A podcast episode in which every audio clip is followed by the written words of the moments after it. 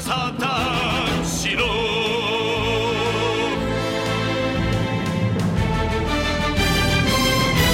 Hello, everybody, and welcome to episode 208 of the Saturn Studs podcast. I am Kurt, joined once again this week by my contradictorily named forbidden co hosts, Jake and Peter, this week coming at the at you Forbidden Order. with the depleted uranium cowtail edition. It has greater penetrating power. What? Your I like favorite, cowtails. I know. And now your Every- cowtail can cowtails. bury through three inch thick steel. Oh, that's upsetting. I don't want that.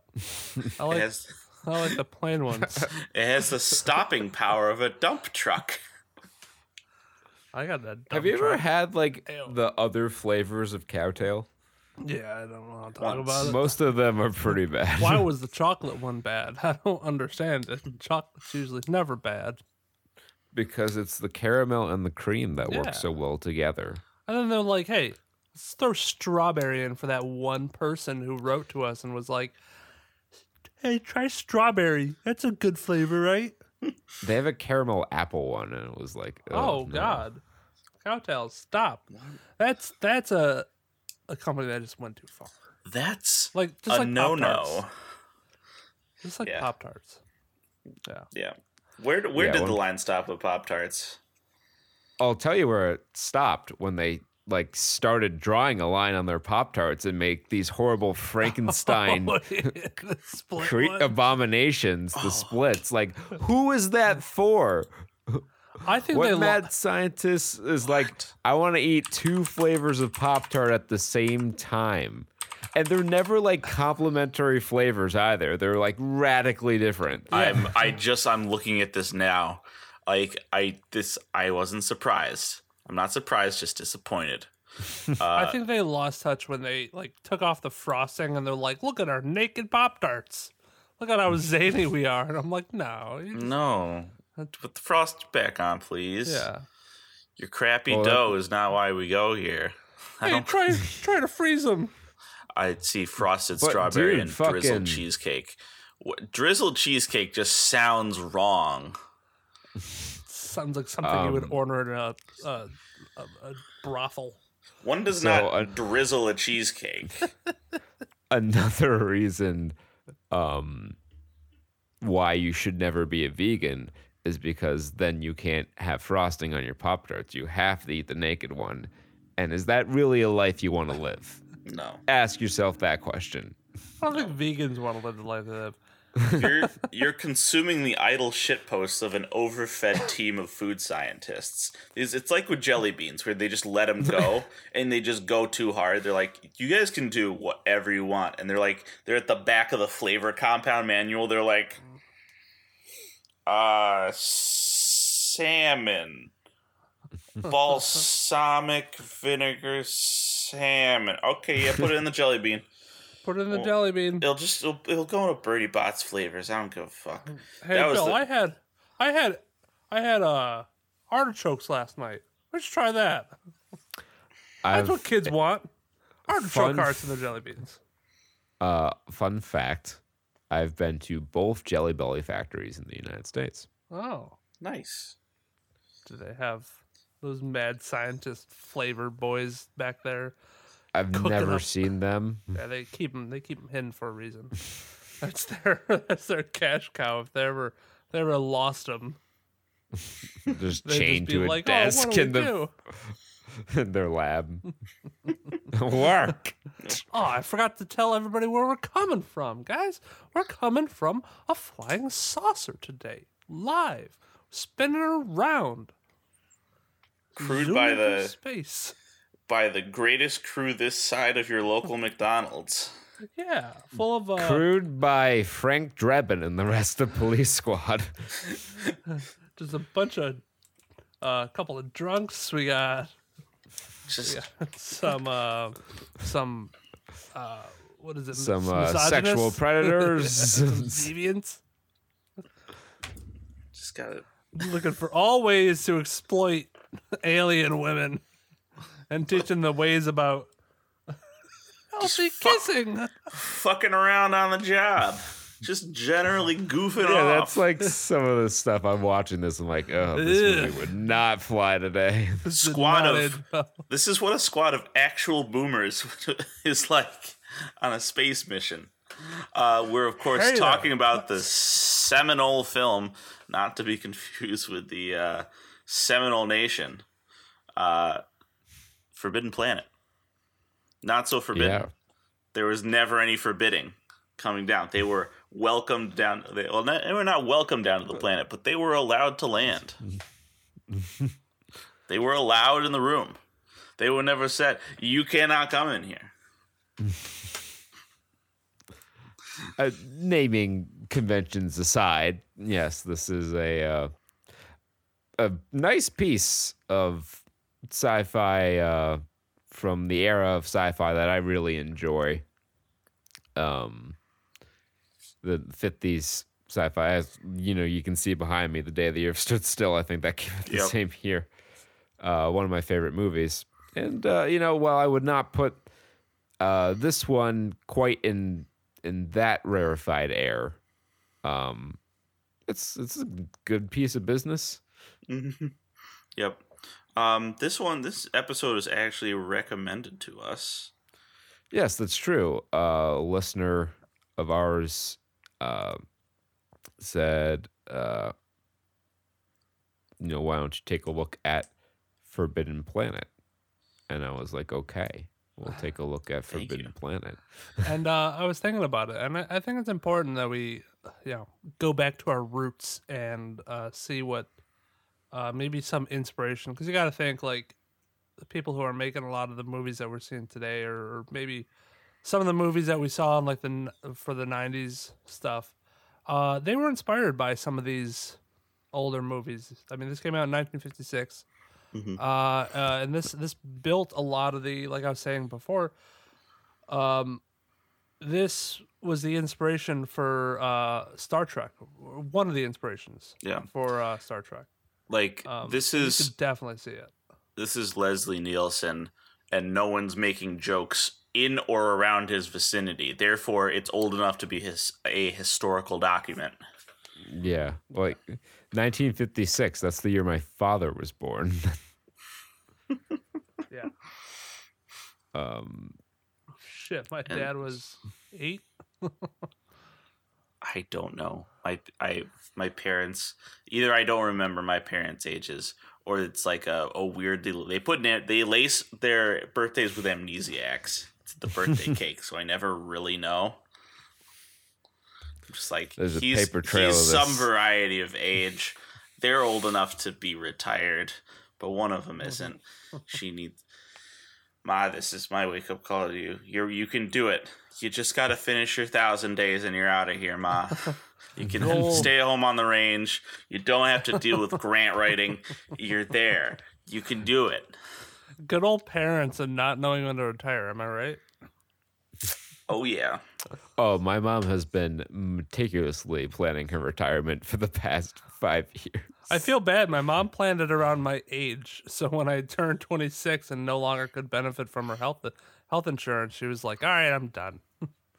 I've done She all just- I can." She looked at you and she's like, "I need to figure out when to when I can stop working. I gotta Unfortunately, leave I my think job." I think this I think this uh this year might be the most harrowing of her career. Unfortunately, Yeah, and, she's And, taught uh, in Texas. not the greatest uh, time to retire either. Yeah, Um, it's rough. yeah, everyone economic crises. Fun for the whole family. Well, it's just like she's a principal, and like the school systems are just so confused right now. Oh, I'm on, sure. like especially in New York. They're just like, what's happening? Like we don't know. New York has never done. been in this much disarray. Meanwhile, Oklahoma is just like, well, welcome to that. Welcome to my life. Every day is this free. like, do you want to see the GW Zoo? Hey guys, want to see some tigers? no, get out of here, Oklahoma. want to pet a tiger cub? There That's was- forever now. Like Oklahoma, whatever it was known as before, it's now the Tiger King state. That's all anyone's ever going to think of it as. You know, stained. if the Tiger King wasn't like an awful thing to be associated with, like Oklahoma, the Tiger King state, that sounds like a great motto or a great state name. But no, Do you think, um, like in uh, Wynnewood, Oklahoma, that like when, you know, 10, 15 years from now, when like state and town museums are opening up, uh, do you think Joe Exotic is going to be uh, discussed as an important? I mean Person he can't not that- be. Shoot. Technically, he's a big part of their history because he did run for governor in 20, uh, 2016. I think that was 2016 was this? hmm Or maybe not. Maybe it was a later year. I don't know. I don't know when gubernatorial races are held. He was pretty gubernatorial. Uh, and we He's also certainly a goober. we do catch the early years of Carole Baskin in this movie, Forbidden Planet. uh, What is kissing? I was gonna say when the tiger leaps at her and she's like, "I thought, I thought he was my friend," and Leslie just gives him a look, like gives her a look, like, "You serious, bitch? you Girl, are you serious?" Uh, how you not the Hobbit again? Uh, I was, I was a little too indulgent. You okay? Yeah, I, I, I went in. It's like a timeshare. I went on on a, on a really high pitched laugh, and the the investment didn't pan out. Ran out of, I ran out of uh, vocal juice halfway through. By which I mean saliva. okay. Um, so speaking of Tiger King, um, I guess it's a good time. The uh, the the newest episode for Tiger King just came out. It's not exactly a trailer, but it is a uh, it's a thing that's on Netflix now. you can go It's- watch. It's the follow up episode, Yeah, and um, we're at the phase. I think we're at the the phase of the media digestion process where um, we get we start looking a little past the the general substance. People are like, wait a second, this documentary has a bias. There's bias in the filmmaking, yeah. and we've all been duped. It's like, okay, yeah. I think I think there was a big. Um, it was it was definitely a little bit of an. I kind of assumed that some people didn't like uh, Joe Exotic, but to the extent of who I thought his friends were, uh, and how much they just really, because they didn't they didn't really hit upon too much how much his uh all of his friends betrayed him, but they they all they were like fuck you at the end.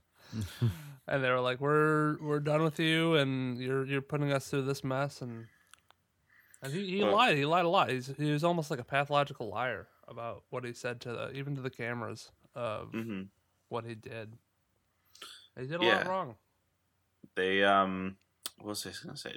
I think the thing that was just like one of the one of the big things that was going around was that it came into it, it was always in the light. It was always out there, but it came into popular view that Mhm. people figured out that Joe was a racist because they did not mention that in the documentary hardly at all. And uh, it's sort of a big thing that would change a lot of people's perception of him who otherwise would view him as a underdog. Well, As- also that story about the horse. He was just a bad person. He was a cruel person. Turns out, yeah. Well, Um, like I said, everyone in this show Yeah. is a dirtbag. Like Yeah. there are no good people in this show. Oh, and and they were just like uh, the the guy also put like Carole Baskins in the same boat. They're just like they're all bad people. They're they're all they're all in it for the same thing. They're all in it for the money. Tiger business mhm. is just a money scheme. Yeah. I think the follow up, that follow up episode, um, it wasn't film. It wasn't didn't have as much production value slathered on top, so you didn't get to see it. You know, it wasn't, uh, I guess, spun as much. You could Yeah. call it. Well, I mean, they mentioned like the at the beginning of the uh, series, the uh, filmmaker mentioned that like consumed like four years of his life. So obviously, you know, like a lot of time was spent making it, and you can't like do that for your follow up episode like a week after it comes out. You know, like it Exactly. takes a long time. So this was And, and a the production quality for this was a little bit less than that. it was just Well, a Zoom call with uh, Joel McHale, which I, I don't mind. I, it, it, it is what it is. It's about the best we're gonna get. yep. And it seemed like it seemed like it was that this was done maybe at the beginning of all this. Because when did when did the Tiger King come out? I don't remember how early on it was because they were they were still like going out and stuff because they were talking about how they'd go out to Walmart and stuff. And then uh, one guy was like, "Hey, you know, there's this thing going around. You know, get away from it because there people are always coming up to them and wanting to take pictures because they're now famous. All these rednecks are, Right. have been pushed into the limelight, and This they're came, like, yeah. So this came out on the twentieth of March. okay, okay. So they probably they probably watched they probably did that interview maybe like a maybe like a week or so after it came out. Okay, It's So- interesting. Yeah, pretty Yeah. quick there. yeah. Yeah. Um, All right. it's a slow week on trailers. Yeah. for Um there's a new Netflix movie, The Wrong Missy. It's uh, David Spade taking a page out of his good friend Adam Sandler's book by getting Netflix to pay for them to make a movie in Hawaii while they vacation there for 6 weeks. Yep. So Uh, classic, classic maneuver there. Bad romantic comedy. Um dude like f- has one date with a really like she was Miss Maryland named Missy, but she also he also had a blind date with another girl named Missy. I don't know why they would both. This this the premise is bad. You text the wrong one, but I, it like there's This no is the kind of premise that your drunk friend comes up to you at a party. you can't have the same like contact name for two different numbers like that. Like it would be Maybe on a Sony phone you can. yeah, Who like, knows? on the Sony Ericsson. it's not a uh it's not a strong enough comedic premise for me to overlook these minute details. Yeah, yeah. Yeah. Um. I don't know, man. But she's free spirited and they fall in love. Sure. Like I feel like some lucky, like some lucky cokehead, like in the Hollywood, just had his dreams come true. He's like, I'm just gonna go and I'm gonna I'm gonna pitch my idea, David Spade. It's about two girls. They're both named Missy, and he chooses the wrong one. They're gonna go to an island together, and they're gonna have hijinks. It's gonna be hijinks, David. Think of all the hijinks that we could have. Think of all the hijinks, looking, David. looking at his David. barren schedule, he's like, Yeah, okay.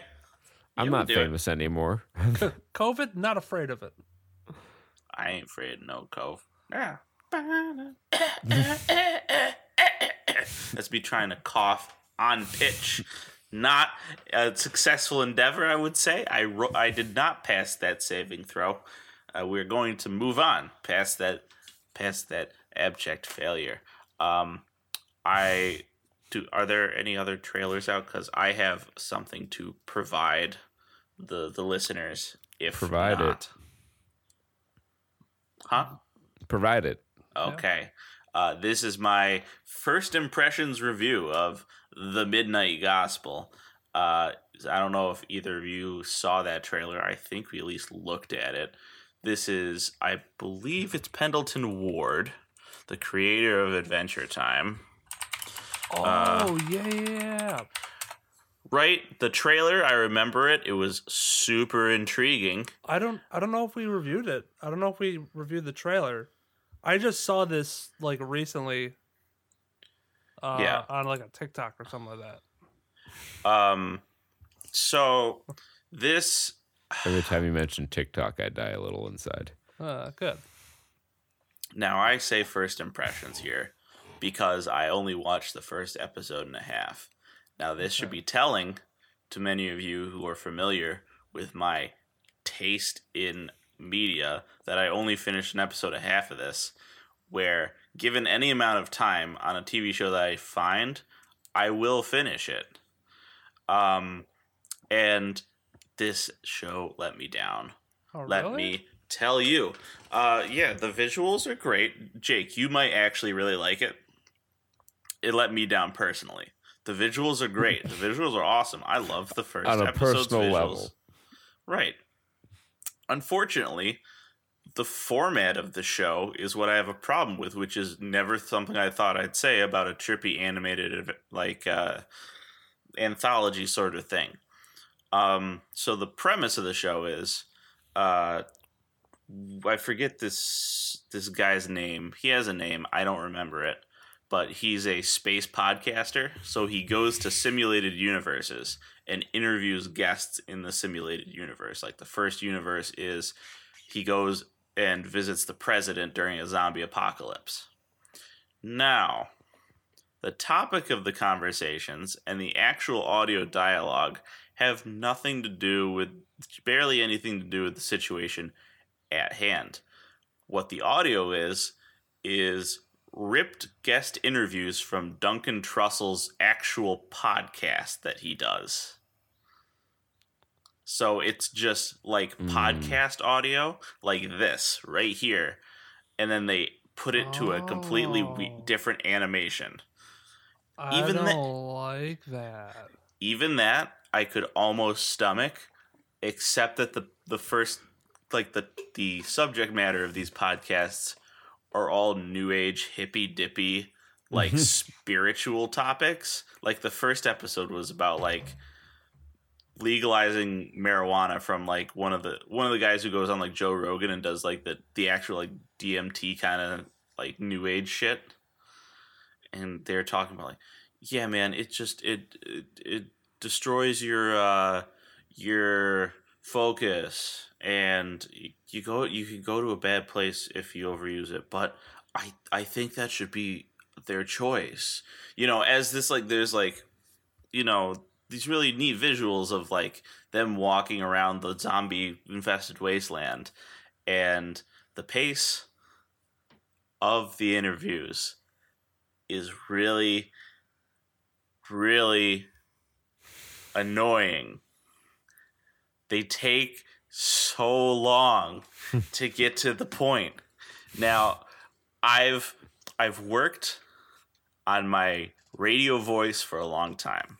I one of the most important things that I've learned is to eliminate filler words, especially when I'm really like engaged, I'm mentally engaged with the content. When I'm not, when we're on like stream, yeah, I'll fill my uh uh, dialogue with just a lot of does and does and does. Uh, and a little bit here. You caught it. You caught me, guys. I, But- heard it. If you watch any episode, of mean, the first. So I watched first episode and a half, and it's just filled with these filler words, Yeah. Yeah, like really, really bad.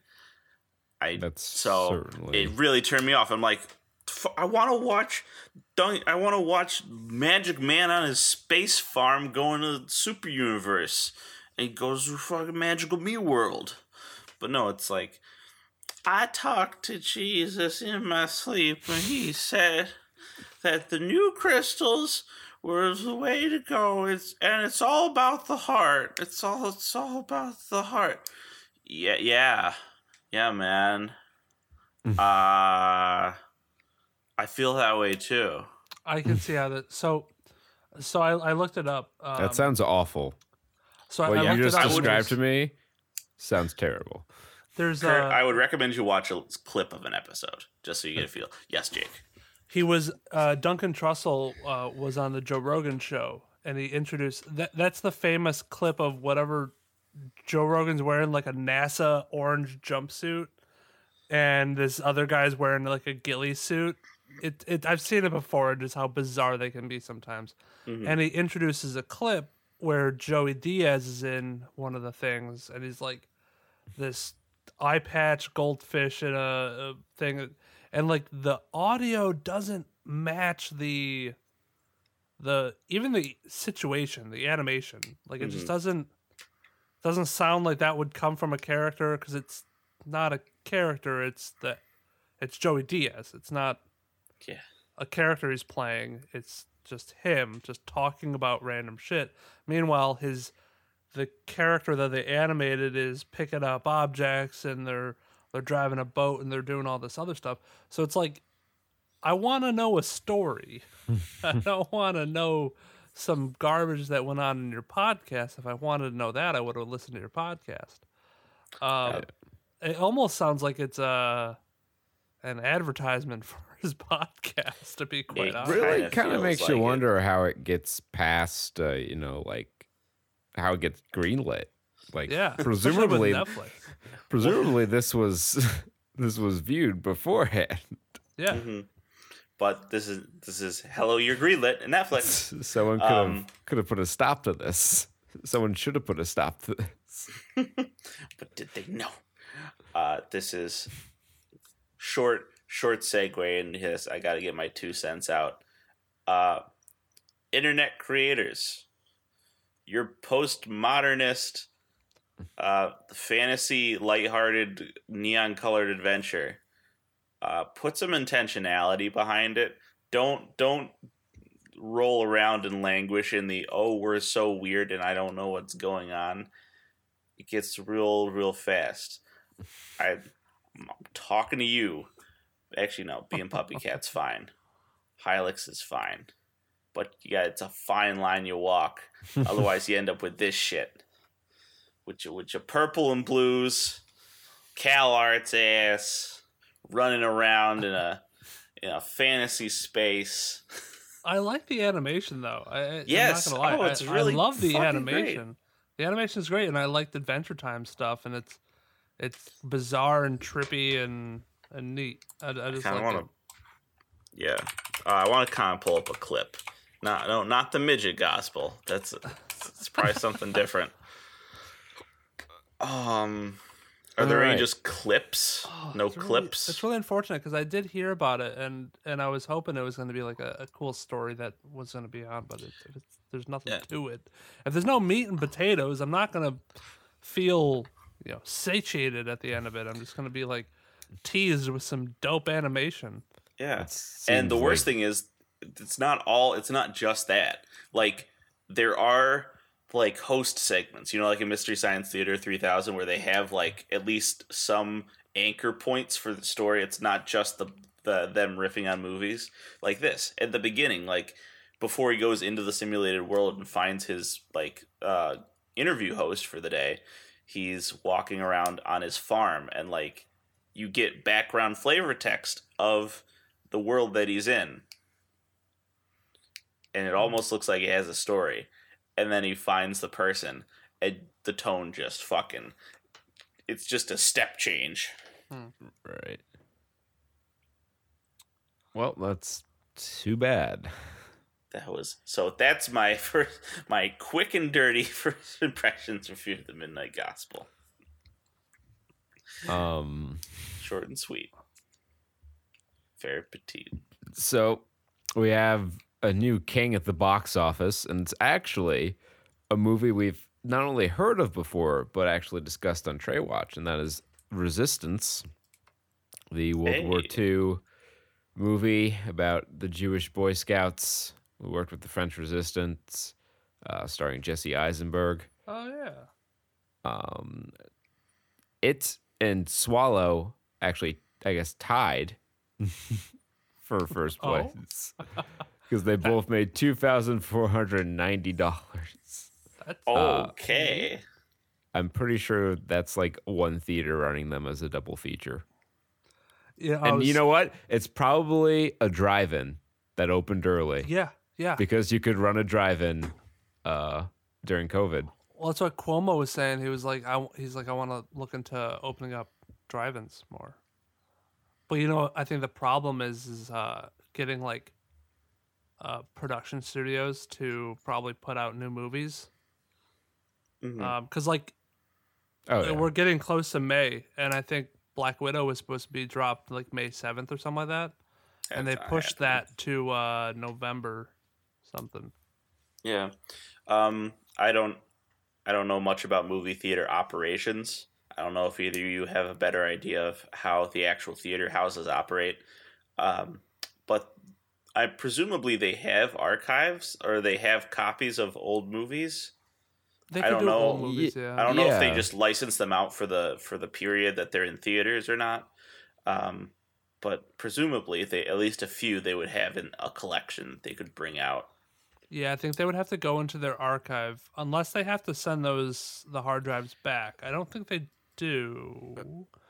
or like it comes with a license or anything like that. I think I could see that with some weird DRM bullshit that Disney would pull. They'd be like, "Yeah, no, you can get Frozen two uh, for this many weeks, and we'll send you an email when we cancel your ability to play this movie." But like, I just think it'd be cool. Like, even if it was like onward, like even if they like hooked up a laptop, plug in the HDMI port to the projector, and throw on onward on this massive uh, screen. I doubt they could do that technologically, but uh, because I, I their system probably operates differently. I think if it's anything like normal movie theaters, they they operate on like this big hard drive that they have to insert. And I download. think they just use But- standard movie projectors. yeah. Yeah. Pirate Drive-In sounds like a like a solid project. Pirate I like that actually. How how fast do you think it'll get shut down though by other uh the movie theater conglomerate? I, I Depends just- on when you show it and Well, at which drive-in. I mean, no one.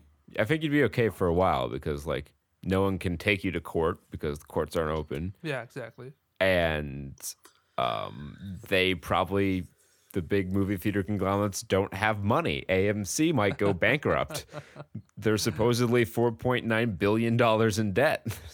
But what if they send their Italian Goombas? Because I assume they're all just a bunch of mafia people, and they just send them to attack me. That's all right. hey, We the use- nice movie theater you got here. Be a shame if it were to burn down. You just gotta wear your jump boop, jump boops, and activate your ba-bomb. Bomb. What if Oh. they dip my feet in wet concrete and throw me in the river? Fucking. Uh, I, that'd be- that'd be wish I pretty funny, though. retained anything from the Mario Bros. Mo- Brothers movie because then it would be worth the time I spent watching it. like, you, I feel almost bad that I came. I'm coming out of that with no good quotes. You know, I do gotta say, I was uh, uh looking through the recommended videos on my on my feed, and I saw somebody who reviewed Swallow, and I was like, you know what, I'll take a look at it. And uh, the guy actually liked it. Uh, he said it was pretty decent. Um, Haley Bennett did a pretty good job, and they're they're he's a pretty good critic. So who knows? Maybe in a different time, Swallow would be at number four under the top three Disney productions that came out that week. So, um, Resistance is also, I guess, just okay. It has a 56% on Rotten Tomatoes, a 55% on Metacritic, and a 5.8 overall on IMDb. However, what it has on IMDb is 25 user reviews. Ooh. Okay. So, as is tradition, we will each read to you two reviews submitted by IMDb users. Uh, I will read two 10 star reviews. Peter will read two uh, reviews from the like middle range, like four to 6 and then Jake will read like three to one, preferably one. Um, Please read Tony Sh- Shanahan's uh, review. I saw it and the title just grabbed me, but I can't. It's not my purview. Which one was that one? Uh, you, it's just look up Tony Shanahan, like find on page. You should be able to see it.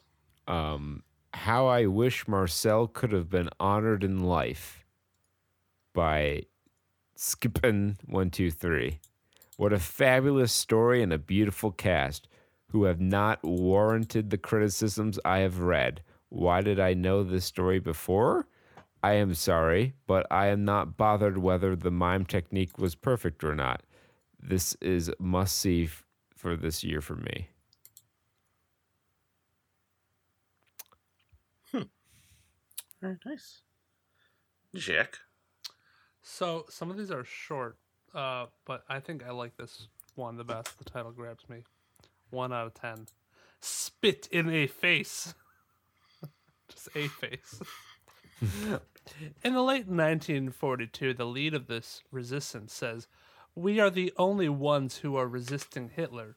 It sounds like a spit in the f- Russian face who just encircled Sixth Army in Stalingrad. USSR lost 27 million people in this war, and it is only s- official statistics. The second problem is the leader of the resistance is w- women. I- eh, is wim is woman, and her Is assistant is a black guy. is it a liberal political movie? Is this guy a little racist? He's A little racist. okay. Have a little have a little sip on that racist Jake. cup there. What do they always tell us that they're sending Russian trolls to influence the elections? Yeah. and they're always favoring conservative values.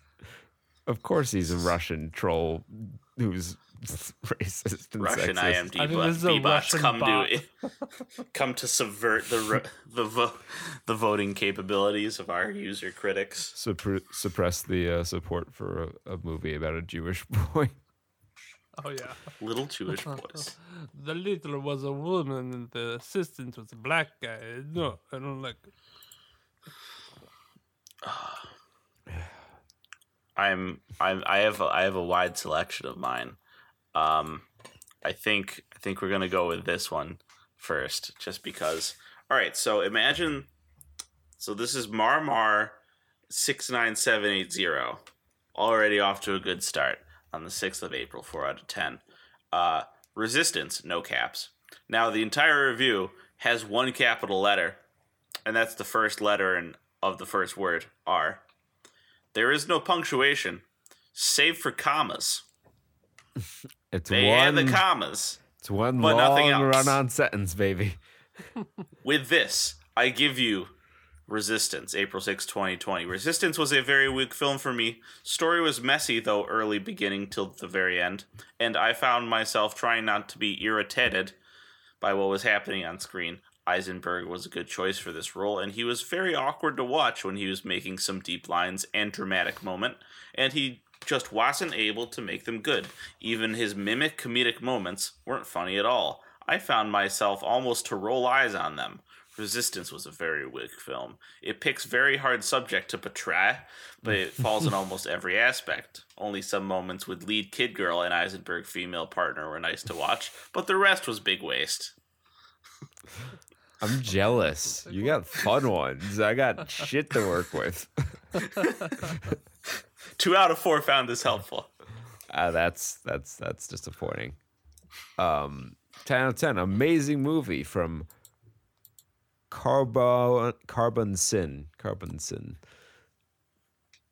It's a great cast. I think Eisenberg did a really good job portraying the mime. The movie itself is really immersive. I will recommend to everyone. Ten out of twenty-three. My the other my other options were insightful biopic, excellent film, great portrayal from Jesse Eisenberg, or great story, a very touching story. I am not religious, but like true story behind it, highly recommended. Well, That's that's telling when your good reviews are just like, "It good movie. I like good movie." Okay, Watch here's a here's a funny nine out of ten if I if you will indulge me. Um, yes, Wow, Yes. like watching scary Sound of Music. that's the one I was looking for. Don't read the bad reviews. This is a dark, scary movie. Eisenberg does it fine justice with great acting from all. A very worthwhile watch. Three out of nine. Found that helpful. Oh, scary sound of music. Okay, I gotta expand my purview. Eisenberg. Here's this one. One out of ten. Eisenberg. Seriously? honestly, Eisenberg is a disaster as actor and extremely bad choice for this title. He can't act. He has no charisma. 18 out of 38 found that helpful. Uh, there were My biggest regret is that we're not recording the video of this podcast because Jake's fucking face when he was reading that in that voice had five me E's. dying. there were Jake, you five have- E's in extreme.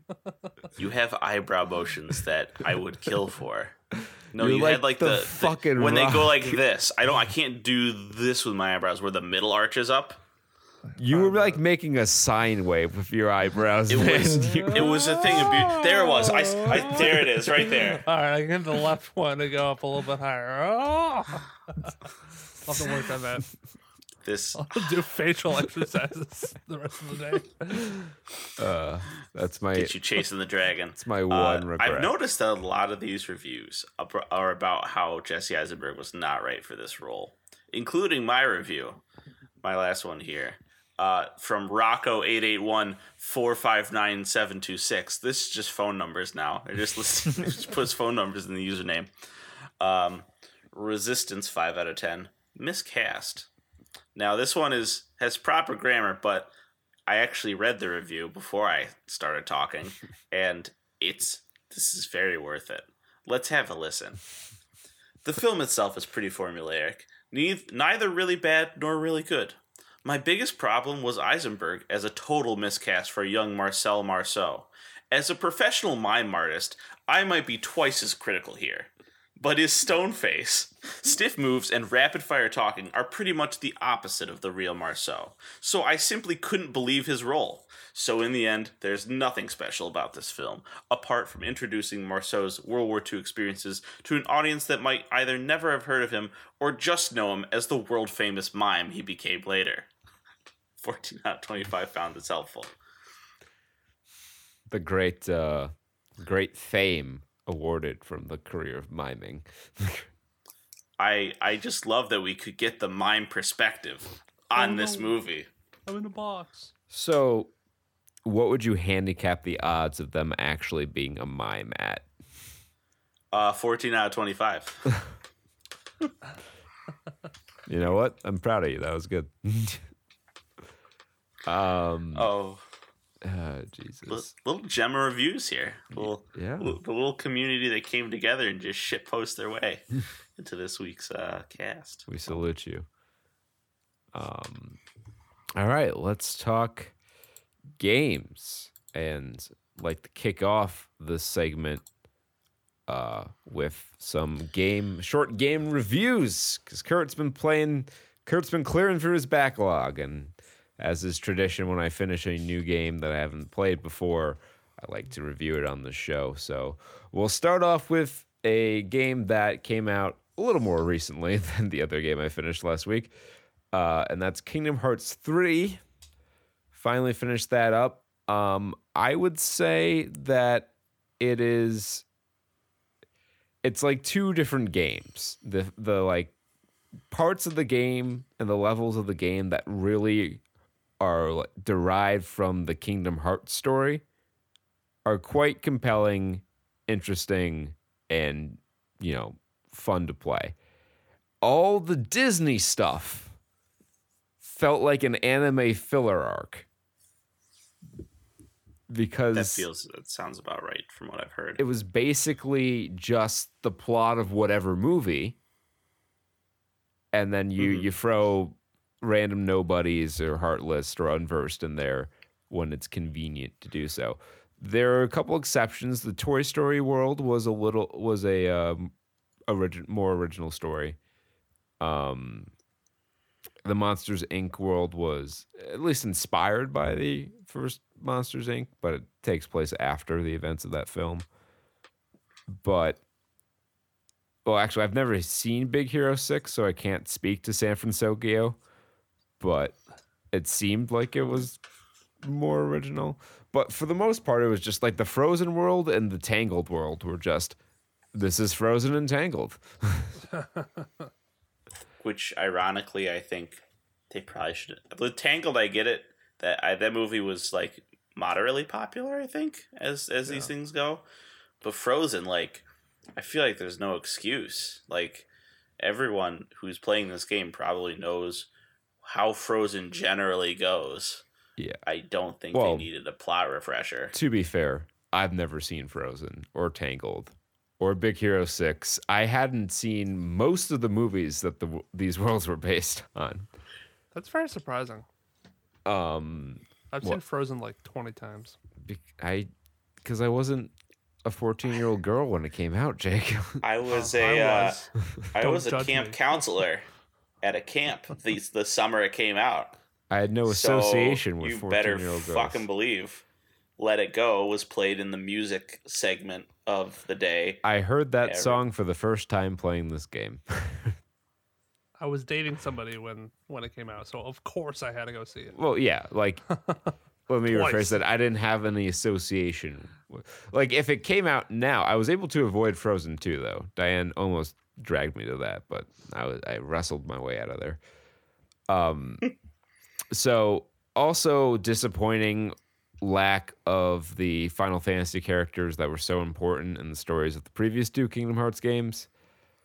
Um I don't know why they were taken out, but they were.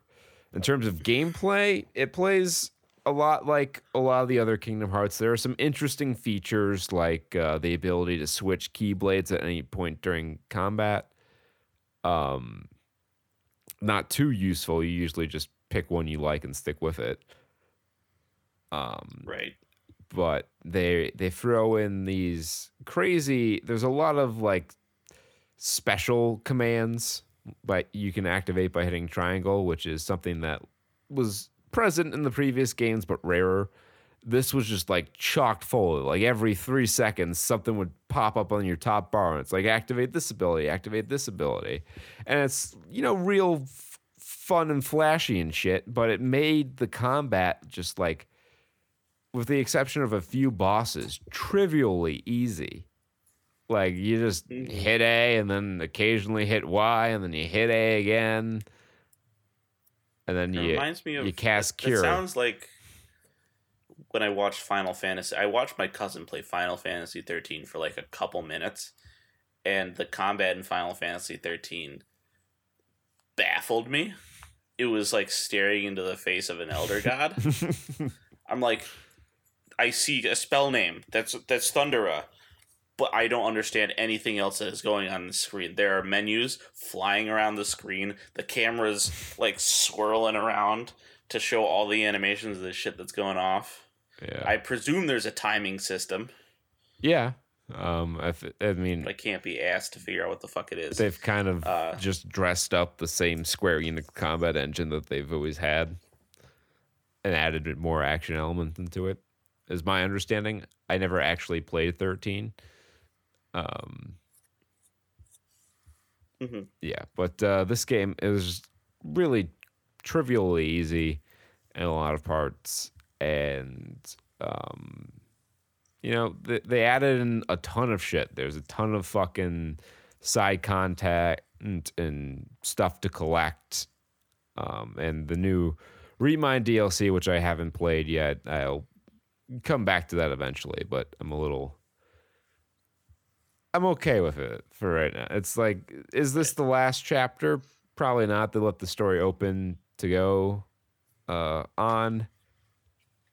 But like you know, as a sequel to Kingdom Hearts two, it's it's kind of rough to follow the story. Uh, I had played even beyond that. Like I played.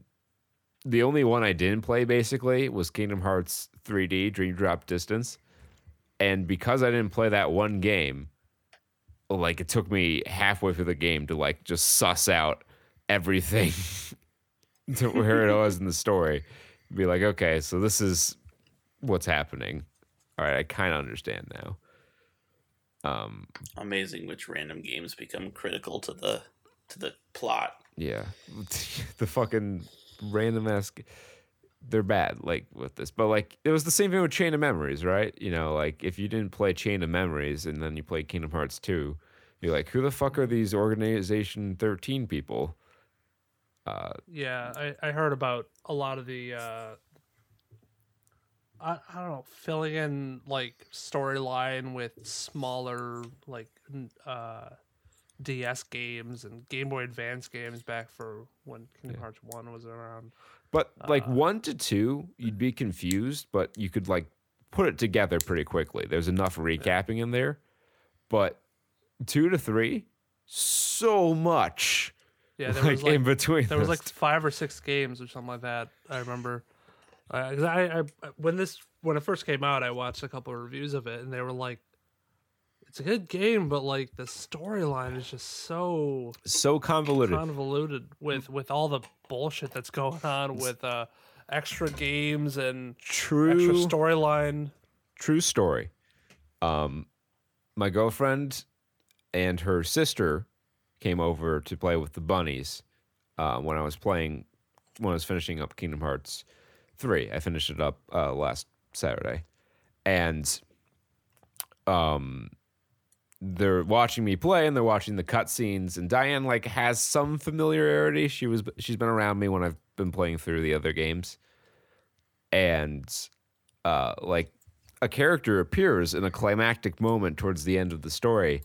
And Diane's like, "Who's that?" I'm like, "I have no fucking idea. I'm 30 hours into this game, and I've never seen this character before. 30 hours into the third game of the series. That shouldn't happen. though.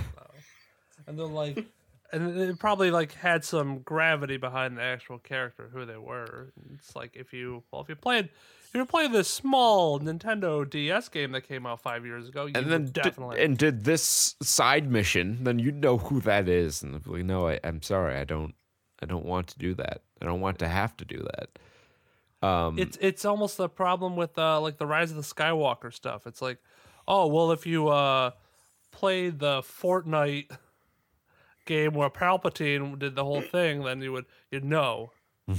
Right. If you read the books, you would know why this is just fine. Yeah. so that's Kingdom Hearts 3. I stand by my ranking it as my most disappointing game of 2019 because, you know, very, very much, very much promise put behind behind that, and uh, Oh know- man, the, fan base behind Kingdom Hearts three is like the ride or die bitches. yeah, I'm not like I need to. I'm not sure what the general community perception of it is. I never really looked into that, but I think it's a little bit better than Kingdom Hearts one as overall like experience. Um, it's mechanically well, there's more stuff in it than Kingdom Hearts 2, but I don't think it, any of it works better. So Mm-hmm.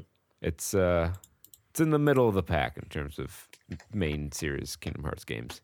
All right, the other game I finished this past week was The Witcher 2. I tried to play through the original Witcher, but the uh, control scheme was well, let's call it eccentric. Would be nice.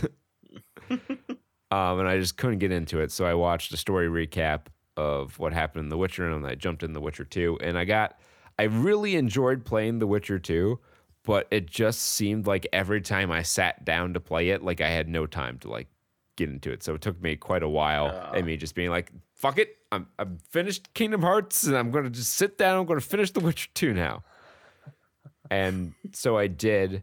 Uh really fun game. Combat system is a little bit difficult to master, and I don't think it's because it's like particularly deep. Um, it's just kind of like janky. It's the same thing. It's similar to I think Assassin's Creed, which is another combat system that I just never got the hang of. Uh, Um, Yeah, that was weird. I, I played a little bit of Assassin's Creed. and uh, but it was much light years better than the original Witcher. Um, and uh, the story was very good. Like the story is interesting because, and I I was just thinking about this the other day because you know we've been playing Mass Effect on we're getting ready to play Mass Effect two on the channel and you know games of that ilk with the like good and evil or different like morality choices where you know it's never really as ambiguous as you'd like it to be Like you kind of want to have to think about it. This game, I came away from it being like, did I make the best choices here? did I fuck up the kingdom? Did I do what was right? Self doubt. What a satisfying conclusion to a game. Um, I was like, yeah, I'm legitimately unsure if this is going to be go over well. Um, but the one issue with The Witcher, and it's not even like an issue with like the pacing of the story, but the pacing gets broken so much because the navigation system is really bad. Like the objective markers aren't always like where they should be, and like the Ooh. interior level design of the cities and main areas is very labyrinthian and it's not always clear where you can and can't go because there's like barriers that you can break with one of your signs and then barriers that you can't but they don't always look very different from one another. And then the doors like they're not like highlighted or anything. You have to like be right up in the door's grill for it to be like door aid open. Uh, so it's really easy to get turned around and lost. And i found i didn't have a lot of time and trying to follow these quest markers that i would spend you know 25 minutes of the hour i had to play fucking trying to find where i was supposed to go. Um I've started playing The Witcher 3 a little bit, uh, and I'm happy to say that they they figured it out. They realized that that needed some polish and is much much better. Yeah, I've I've heard The Witcher Three is very very good. If there's one word to describe all the reviews and hype surrounding it, it would be polished. And but I do want to say that The Witcher 2 for 2011 release um still holds up really well today graphically in some instances like when i first popped in the witcher 3 or, or loaded it up we don't pop discs in anymore um, when i first loaded up the witcher 3 i'm like is am i crazy or does this look worse than the witcher 2 um, it's, a different art style it's a softer art style in the witcher 3 okay. uh, which I uh, I guess kind of made it seem less photorealistic to me. But the mean, there, it's the fact that you can have that doubt really speaks to the graphical quality of The Witcher Two. Great. Cool. Yeah, so those are my games that I reviewed this week. Uh, hopefully, I'll have more reviews in the, the future.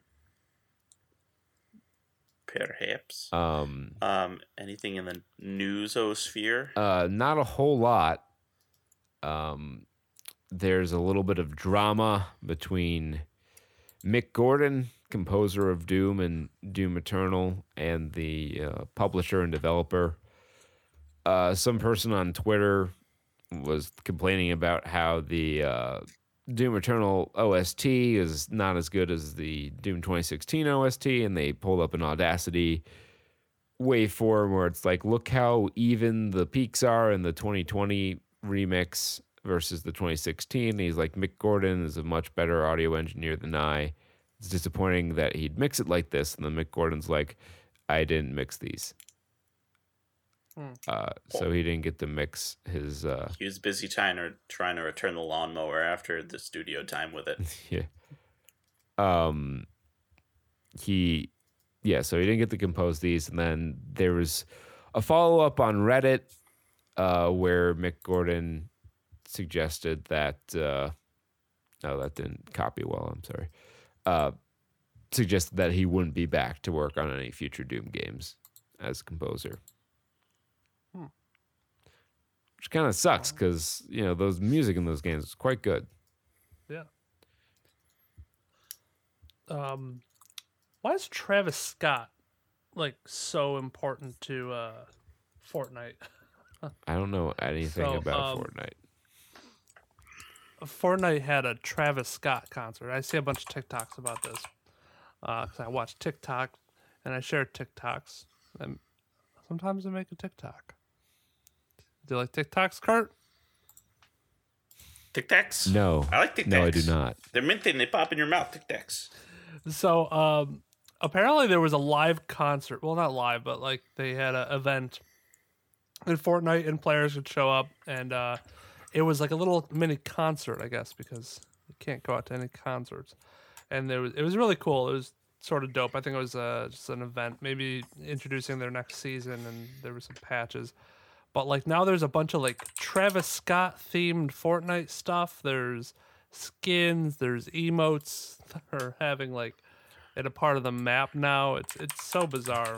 Um, and then they had a giant uh, animated Travis Scott come down and do this crazy uh, show for them. It was it's so bizarre.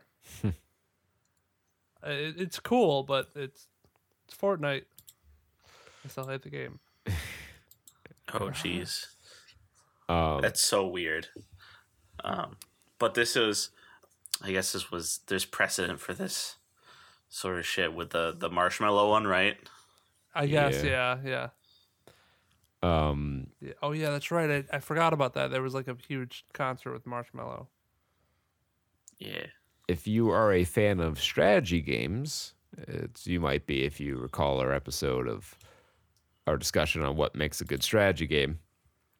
Um, one of the better strategy games available on Steam will be free to just grab. Um, starting Monday, Total War Shogun 2 will be free to download, play, and keep forever. Uh, in addition to that, its DLC will be discounted up to 75%, and other games in the Total War- series will also be discounted 75%. Presumably, other titles will be discounted as well, so this might be a mini, nice little mini sale. So if there's anything you've had your eye on, now might be the time to start monitoring the price. I also Give saw the old um, smash and grab. For the King is uh, going to be free on I think Epic, It's currently free on Epic. Oh, it's currently free. Okay. That's why we on. got it right. Well, we were going to because like a few like months back, you know, it was supposed to be three on Epic and then it wasn't. So I guess they like swapped dates with it. Uh, okay. Um, so like we had to buy it on Steam, but I spent eight dollars on the three copies of the game, so I'm not really crying a river over it. yeah, it's nice, cheap, in a good way. Yeah. Thank you, the developers of that game. Uh, and also, fuck you for Vexer. Maybe we should run that again. And then I think uh, uh, next week, um, Amnesia: The Dark Descent is going to be uh, free. Yeah, I tried Very Amnesia. nice. I don't know. I if you're into that kind of it. thing, I don't know. Hey, I report the news. I don't have to take the news. Uh, speaking of news, the PC Gaming Show will return June 6th. So, uh, this might be a bigger deal than it has been in previous years because there's not going to be an E3 this year.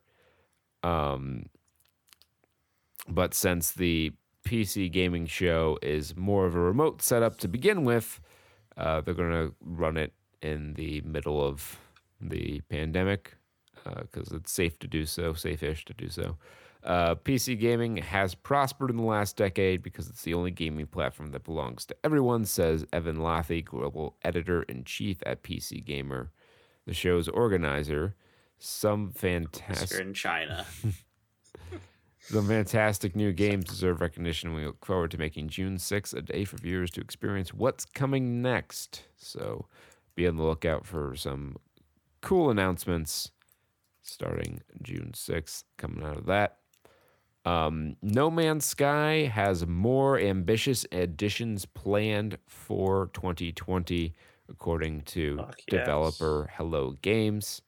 Uh, while they are still hard at work on the last campfire, um, which is I don't still know what DLC that is. no, the last campfire is a atmospheric adventure game they're developing. Oh, it's a different game. It okay. is uh, set for release this summer on most platforms. Um, Yeah. But uh, Hello Game says, in addition to the past content updates, we are working up some more ambitious additions to the universe, and we have so much more planned for 2020 for us to feel excited about.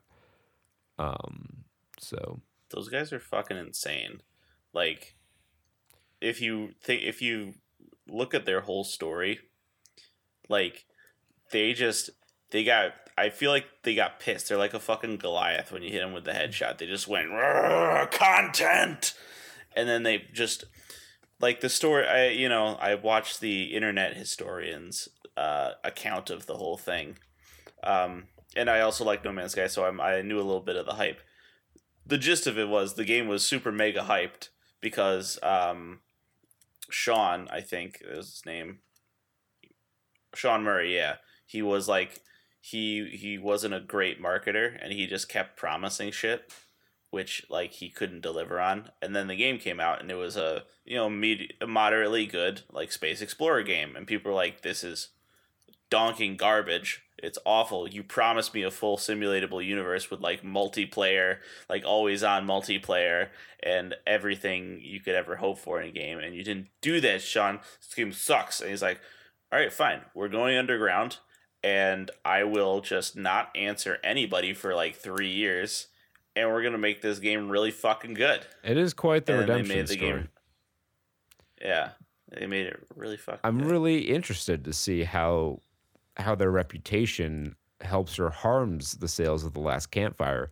Does the public still view them as the studio that overpromised and underdelivered, or have has has the public come around and sees that they're the hardworking studio that will support the game and make right by its release?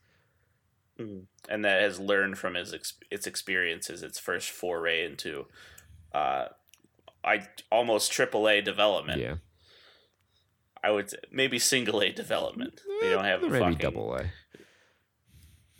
Yeah, it's not a it's not a huge studio. It is a large it is a studio, Yes. but it is not like a corporate like time to churn out some fucking assets here, boys. Yeah, it's not uh, Ubisoft or anything like that. Yeah. Um. Uh, speaking of redemption stories, uh, Of so the Red Dead variety. no, this is uh controversial. Um, All right. Hot takes from Um, Jake. I'm a I'm a avid Fallout fan, and uh, for Fallout Three in New Vegas, I haven't played Okay. the original one, so I know some of you will, especially Kurt will be like, "Fuck you, you need to play the originals." I mean, they're very But good no. games. Uh, no, all the graphics suck, and uh, I don't want to. So, anyways, Fallout 76 uh, apparently got a big update. Uh, I don't think it's like a DLC or anything. They were reselling it to people. I know that much. yeah yeah fallout 1 there was there was some there's a lot of decisions that the people behind fallout 76 made that seem a lot like cash grabs uh they just seem like it's like a pay to play system i mean even the the inventory system uh that was introduced a little while ago where you could expand your storage system by a shit ton and it was like that's the only way to play it almost and like so you had to buy that DLC it seemed really really abusive and now apparently with this new update they added uh human npcs into this game which was a huge problem with fallout 76 upon launch amongst I remember that. amongst so many others. You can. Uh, I'm not going to take the time to list all the issues that Fallout 76 had on it was launch. not finished. uh, yeah, not finished, uh, not poorly run, like the the uh, the special editions that they were selling, the canvas bag controversy. Mhm. Um, So much garbage. Well, yeah, Just so much literally garbage. Just piles of. and, and the, the problem is like there, there's the running joke that it's like four times the size of fallout 4's map you know so much better graphics so much better this and that but like a quarter of the content like you have all this room to play but you have nothing to do in it and now there's i think there's content to fill that space and i'm grappling with the decision is it worth it to buy it I don't know. Do you Um, like MMOs? I don't. Well, I I personally don't want to buy it just because I don't want to reward bad behavior. Because this is not a good thing for companies to be doing. No. I shouldn't buy a game that took two, I think what is it, two years for it to come out. Almost uh, almost two years to actually, you know, hit the ground running. To to you know, not to hit the ground running, but like to actually get off the ground. And I'm not going to give them money for that. Give me a completed game at the start, and then add on to that in so much depth Yeah. uh, later on down the line. It was Now, here's an interesting uh, hot take I'll take. If you want the Fallout experience that Fallout 76 is trying to provide, but you don't want to deal with shit, I would actually suggest getting No Man's Sky. Because it does now have fully functional community based multiplayer, uh, which is optional. You can you can go on to multiplayer areas. Um, you have the exploration of a barren barren worlds free range. You have crafting of any number of stuff. You actually have uh, you know quests procedurally generated but quests that you can always take. There's always stuff to do. And there's uh, you know it's it functions. Yeah. Yeah, I mean, I think Fallout 76 was just a bad idea to begin with. Bethesda had no experience making. I mean, what is essentially it's an MMO. It's an MMO. You had to pay sixty dollars to get access to play. Um, People are likening it to uh, ESO at this point. Um, just a different version of ESO? uh, Elder Scrolls Online, Oh, yeah. similar Oh. MMO yeah, type thing. Um, I think the difference between 76 and ESO maybe might be the like the servers are you can only have a certain amount of people on the map at, at a time. I think is what is what they do. It's weird. I don't know the specifics behind how it works and how it operates.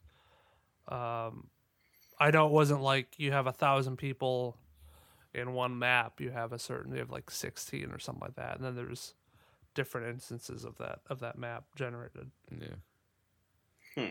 But yeah, it's just I don't I don't feel right playing a game that took so long to actually come out with the content that we'd need, and I'm not gonna give them money. Well, have you looked into for whether or not the content is any good? Yeah, I've I've heard from multiple people, and like there's this article is stating how it. Uh, I mean, it's it's finally feeling like a Fallout game. Um, and my friend has been playing it nonstop, and he's also he's a very very avid Fallout fan. Um, and he's like he he agreed with me 100 percent that you know when it first came out it was a garbage game, but he got it. Like he was he was a part of the canvas bag controversy. That's how oh That's- nice that's that's how uh, devout he is almost. uh, like he, he doesn't care, but he was shitting on it just like with the rest of us, and how how, how just garbage it was. Pretty in indefensible. Uh, yeah, no, it, it- he he had no defense for it. He he was like right there along with it. He's like, I'm really disappointed in this game.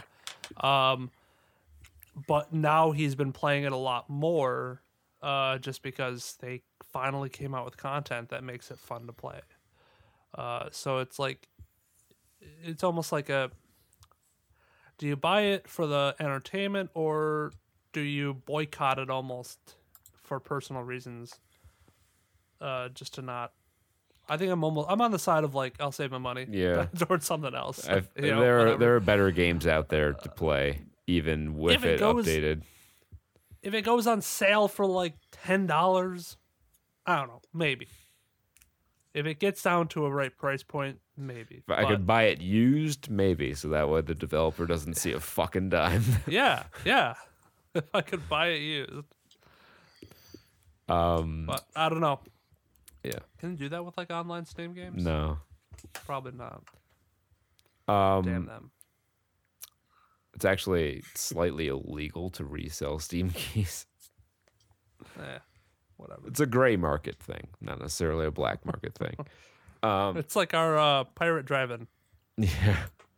yeah So WWE Saxo 2K21 isn't going to be a thing. Um, WWE CFO Frank Riddick announced during investors call that there will be no video game based on the brand released in 2020. After the garbage fire that was WWE 2K20, it was so unfinished and so bad that it broke through to the mainstream uh, Yeah. with all the memes. Probably for the Yeah. best. Um, That as of now, 2K21. I'm sorry. As of now, the 2K22 hasn't been canceled, so it's possible they're taking extra time to work on that. Uh, but it's also possible that they don't make any more. ah, And gotta just like they don't make any more 50 sci-fi movies because the 50s are over. Well, not for another 30 years. That's true. Conceivably, in the future, they me a could make it again. Um, But I don't. 100 year anniversary movies? They made a they made a move in the '80s called Forbidden World, which has like si- weirdly similar elements, but is entirely a parallel evolution in terms of plot. Like it, they also go to a remote world with a scientific research lab on it, but instead of finding what they find in this movie, they find uh, genetic like experiments and then a giant spider monster that turns you into goo. Goo. Goo. Um, instead, Shoot my goo. on this planet, we get the uh, Earth's greatest B team going on a rescue mission to try and get that sweet space booty They're tank. honest, hardworking Schmoes. naval Schmo- seamen. schmo. seamen. Yeah, they're schmoes. They're they're they're they're yeomen. They're uh they're down in the dirty. The blue collar. And Leslie, Leslie and they like Nielsen. their Kentucky bourbon. Or Yep. Kentucky whiskey. There's a lot of thirst in this show, in this bourbon. movie, Oh, of yeah. various kinds. Yeah. Thirst for poon, thirst for Robot. whiskey, thirst for, for there's robot. for ro- There was a lot. That seemed almost like there was a love interest when that robot. Well, When Robby made sixty gallons, 60 of that, liters. Or it was gallons. Never mind. I apologize. of that Kentucky. no imperial units, no metric units in space. Come on now. We use American-made miles. It's And- twenty. and he the had the signal's same- coming from twenty square miles. He made Yeah. the same glass bottle. He made the same label.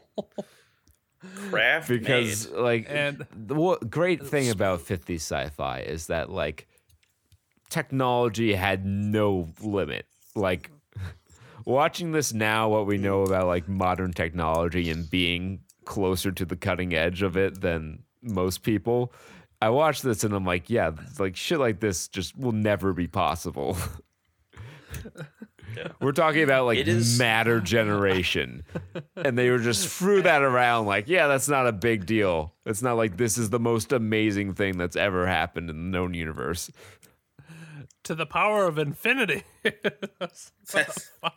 and I can clearly see what is about ten to fifteen uh, arrays there, which you know that's a very finite number. Gotcha. You know what this movie had that you Um, don't see anymore? Sets. Like actual sets. Yes. It has Yeah. four, four to five sets, and some. It does have some cool set pieces. I will Yeah. say. Um, now I'll talk. We got. I think we should talk quickly about the legacy of this movie before we before we get into what's going on there. This was a big thing. Disney put a lot into this. You know, it got a lot of acclaim. Uh, I can speak a little more to the soundtrack. I personally did not care for the soundtrack. It was a little too ambient beeps and bops, sort of hanging out there, I didn't notice it one way or jamming. But um, this is in some a few uh, top hundred lists for historical purposes of like top hundred film scores of all time, because this was the first entirely electronically generated music score. They found like let me let me look up who they found to do this. Um, yeah, they found Bebe and Louis Barron in a fucking beatnik nightclub in Greenwich Village. They just found them and they're like, "Here, guys, we want you to make a soundtrack. You guys know a little bit about like theremins and stuff, and they're like, yeah, sure. Um, and this was nineteen. I am a I'm a slate student, uh, amateur student of electronic music history, so I knew a little bit about what's going on here. Now, in the '60s, 1964, the Moog synthesizer came out. You know, the fucking foundational synthesizer for like most most bands of the eight, 60s through the 80s through the 90s until a lot some other synthesizer. Of course, uh, yes, I knew that. The Moog synthesizer. Yeah. Classic. When you think of the old like keyboard with a giant switchboard wall and you had to make your own patches by fucking hooking up the different voltometers together and turning the knobs like you're fucking running like you're running a spaceship. That's how you made music on this thing. It was whack.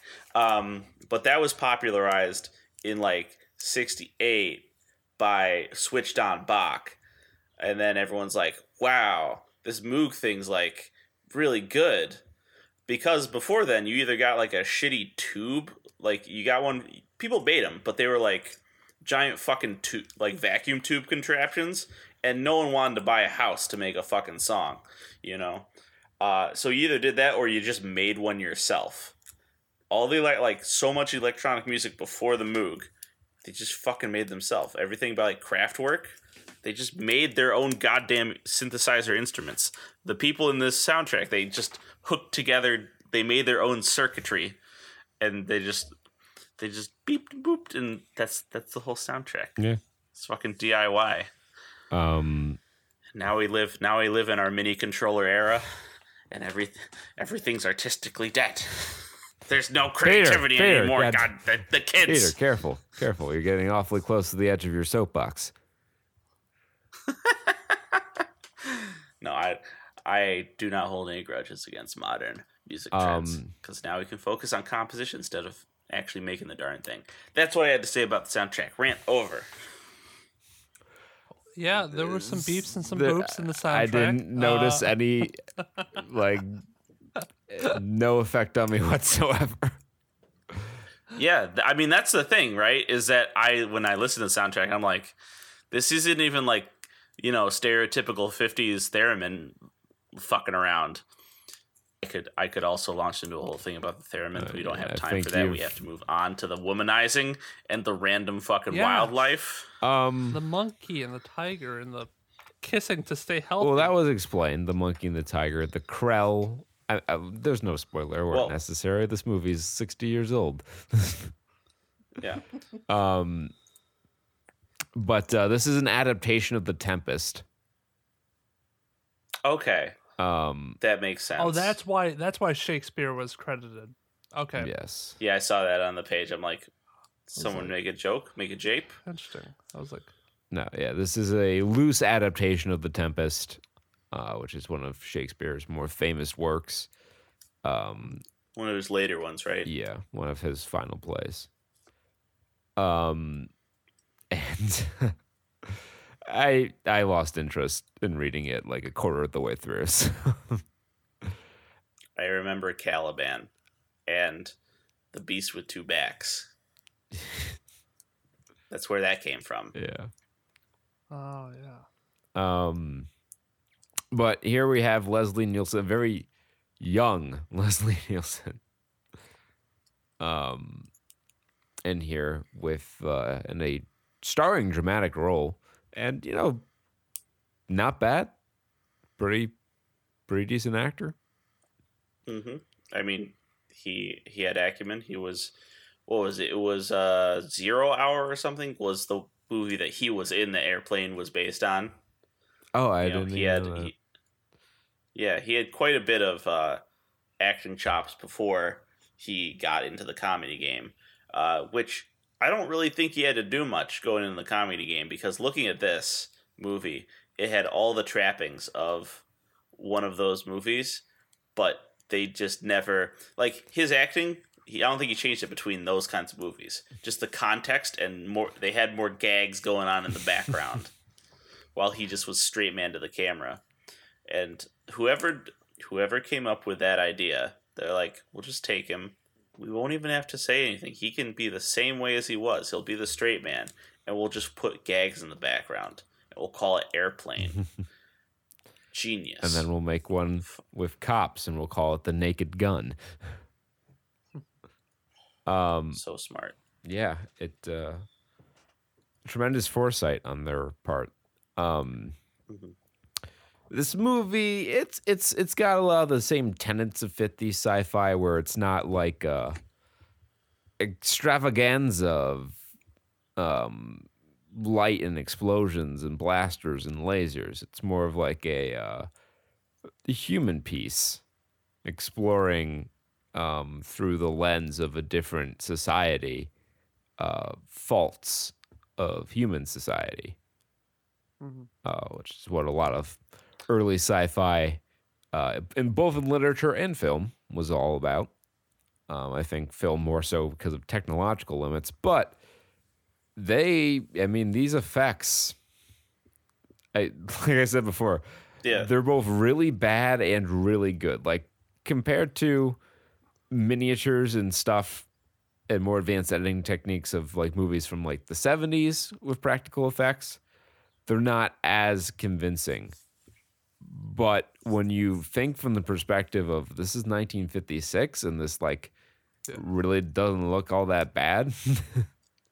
No, The mar- I mean like the the mar- the yeah. editing on like the the tiger, uh, when it when it shot with the blaster and then phased away, like it's it's goofy, it's whatever, but it's also 1956. Like it- Yeah.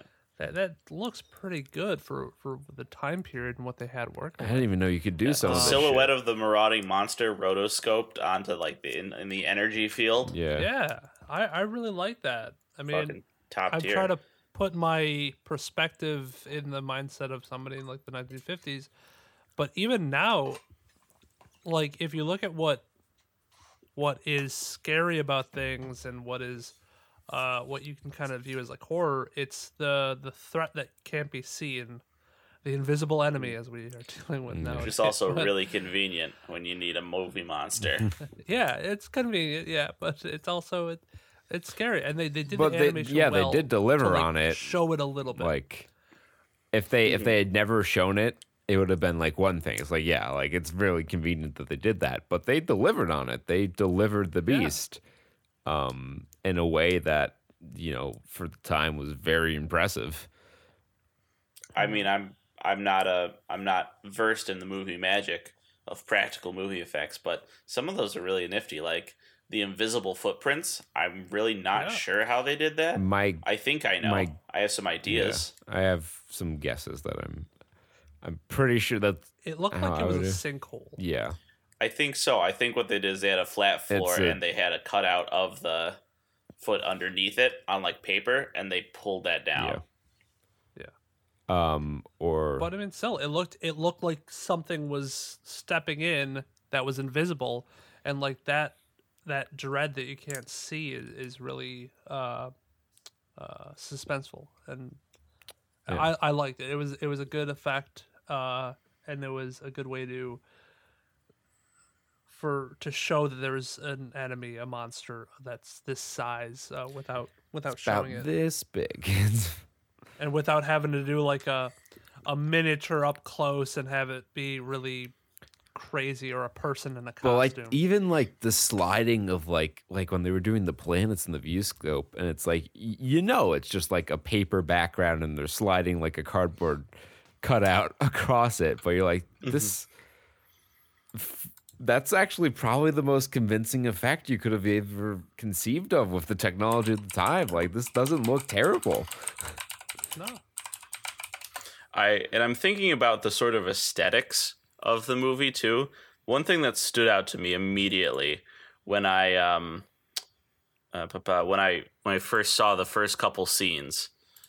Uh, I'm trying to find two images here for comparison for you guys. Was the big navigator globe in the middle, right? With the uh, with the what you call Behold it, the, uh, viewing globe. yeah, the viewing globe um, on the bridge of the. I don't even remember what the name of the ship was. I think it just sort of I had a numeric designation. I believe it is. But the viewing globe reminded me, like, how often do you see that in modern sci-fi today, but with like a digital. It's like a digital globe instead of you know an actual physical one. Like think of the Bridge of the Normandy, right? Yeah. It's a big galaxy display that's floating in the center of the bridge. Um, I th- and I think that's all you know in a building upon like astrolabes on like an uh, like an old school ship's crew Right.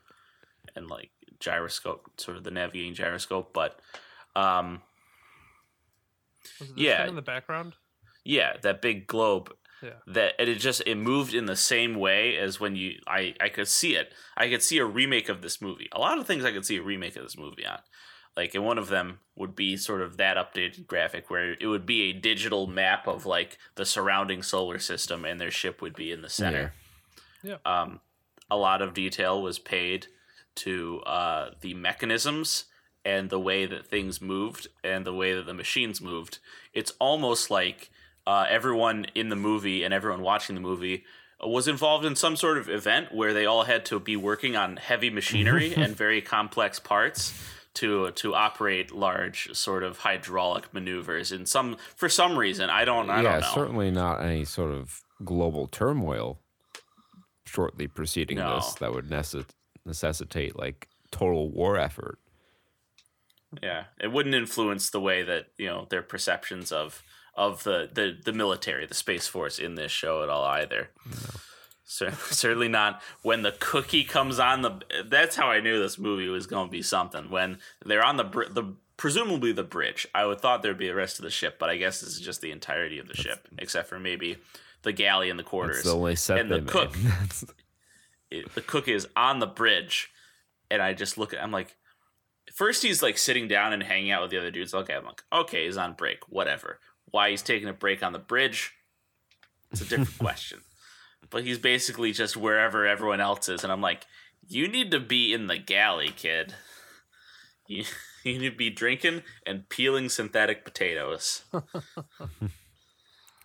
uh, so I think we could talk about the plot. Yeah. So Leslie Nielsen plays Commander JJ um, Adams, and his crew is on a rescue mission to save the crew of a, I don't know if it's a colonization or research vessel that was sent to Altair 4.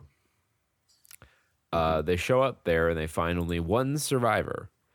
And uh, he warns them that they're to stay away from the planet and uh, they insist that they carry out their mission. He's like, okay, I won't be held responsible for anything that happens to you or your crew. And uh, his behavior is kind of strange. He seems rather friendly, but the cold shoulder in the beginning kind of has the crew uneasy. Uh, as the movie progresses, strange things start happening. Invisible monsters attack. Uh, planetary force, as it was referred to by the Mhm. man um, whose name escapes me. Is that more? That's Morbius. Yes, that's Morbius. Doctor Morbius, played by Walter Pidgeon. li- the living name. vampire. um, oh, what was I gonna say? This is oh yeah, the a lot of the plot beats reminded me of classic rom- like romantic horror, not classic horror. I don't think that's a thing, but romantic horror like Frankenstein, Doctor Jekyll and Mister Hyde, some of Lovecraft stuff where they. The crew comes to the planet and they see the guy, and he is absolutely like he's throwing up red flags left and right. Not what he seems, and it's because he made a dark contract with great powers greater than himself and powers that man was never meant to tamper with. Yeah, that's that's a lot of. Uh, I mean, it's a classic tale. There's a reason that shit is super duper fucking popular. yeah. Uh, So, uh, the Krell were the species that inhabited this planet previously, and they were millions of years more technologically advanced than humans. And uh, Morbius experimented with their technology and gained newfound intelligence, and had just begun to. He was a linguist or studied languages um, back on Earth, and he was able to figure out and deduce some of their writings and learn of their plans to create a society where they could just like transcend the need for physical material. right, instrumentality as they called it. Which when I when I, when I heard instrumentality, my brain did in fact jump to Neon Genesis Evangelion. and the Human Instrumentality Project was a thing in that movie where uh, you eliminate all boundaries between consciousness, and everyone just becomes a giant not not a hive mind because there's no direction in it. It just becomes a mental soup. That's the whole. That was the whole point of instrumentality was to turn Earth's consciousness into a mental soup, so everyone could be could be the closest with each other. We could never. There's no interpersonal conflict because there are no. It's like one turn empathy up to hundred percent. Uh, that has nothing to do with this though. Yeah. So, um, and as Peter alluded to, he was tampering with technology that was never meant for mankind, and it was not meant for Krellkind either. As um, we learned that this apparatus allowed for the invisible monsters of their the psyche of their id, which was I kind of chuckled at because my uh, girlfriend and I were having a discussion about how much of a fucking crazy dirtbag Sigmund Freud was. He was a real. He was a real crummy scumboy who did a lot of weird shit. But he had some bold theories, and they kind of made sense in this in the uh, psycholo- community. So they're like, "Fuck it, we, we don't have a better idea what's going on." a lot of his stuff has since kind of been like pushed aside, but there are still disciples of, that believe in his explanation of the subconscious. Um, so the id is your primal instinct, I believe. Mhm. And Yeah. I, it's Yeah. been I haven't I haven't taken a psychology class since my senior year of high school, so my memory's a little fuzzy on this. Uh, but because of this technology, those beasts were given form. I guess they're given life. I guess they weren't really given form because they're invisible. But the yeah the machine, uh, hoping to enact the will of its uh, master. It was following its programming to the best of its ability, but the flaw was with humans. yes, because we have uh, the unconscious drives that act against law, order, and God.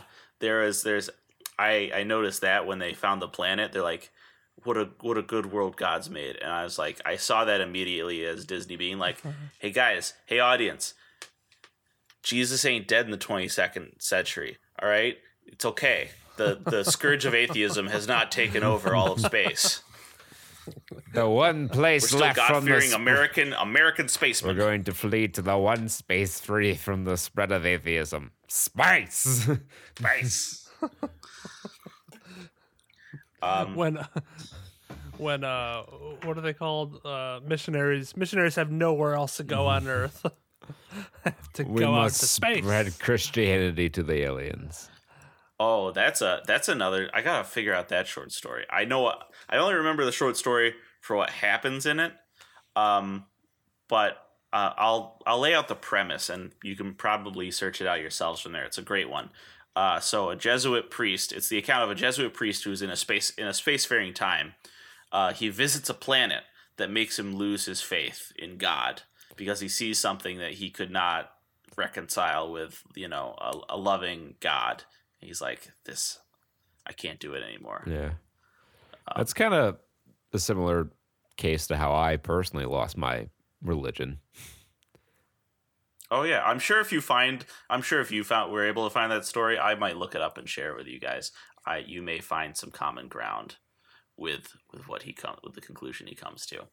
Um, Um, but yeah. So I think the, the detail, very important detail that we just kind of glossed over, and I was pleasantly surprised by. This movie is in color.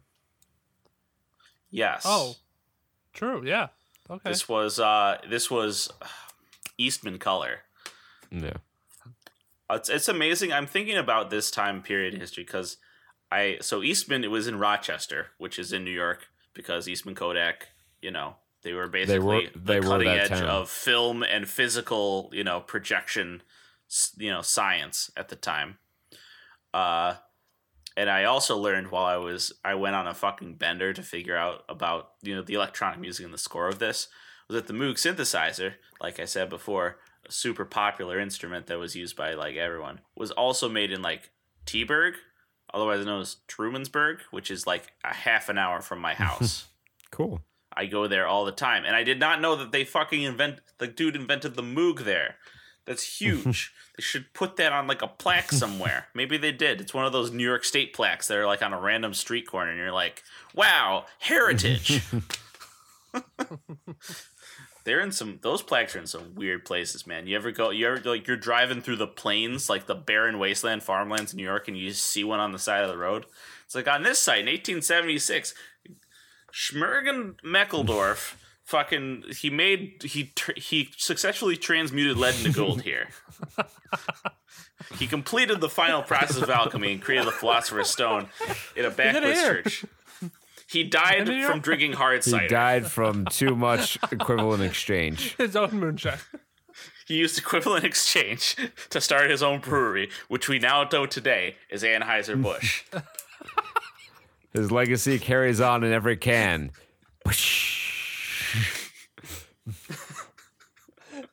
That that is the soul is the escaping soul from the leaving the can that was used to transmute it. Every Busch beer, This is true. every It's fact. every Busch beer is contaminated with the sins of of hubris. cold rice brewing is equivalent exchange. It is a forbidden art, or it should be a forbidden art, like alchemy, because you don't make your beer with rice. It's disgusting. that shit's for sake. I think I took Jake's soul. Uh, yeah, you did. You I'm so, I'm so glad. Um, the other thing we missed was the the just the buckets of of like 50s era classic 50s like sexism. It's it's cl- like I said, it's classic. Now I didn't. I didn't Well, miss that. No, I didn't miss I that. um I have a thing about this. I'm sure you do. I mean, of course. So, take. Let's. I'll put it out here first. It is taken for granted that this is bad opinions. These are bad views that no, I don't should no longer hold. That the world's moved on from. Cool, product of its time.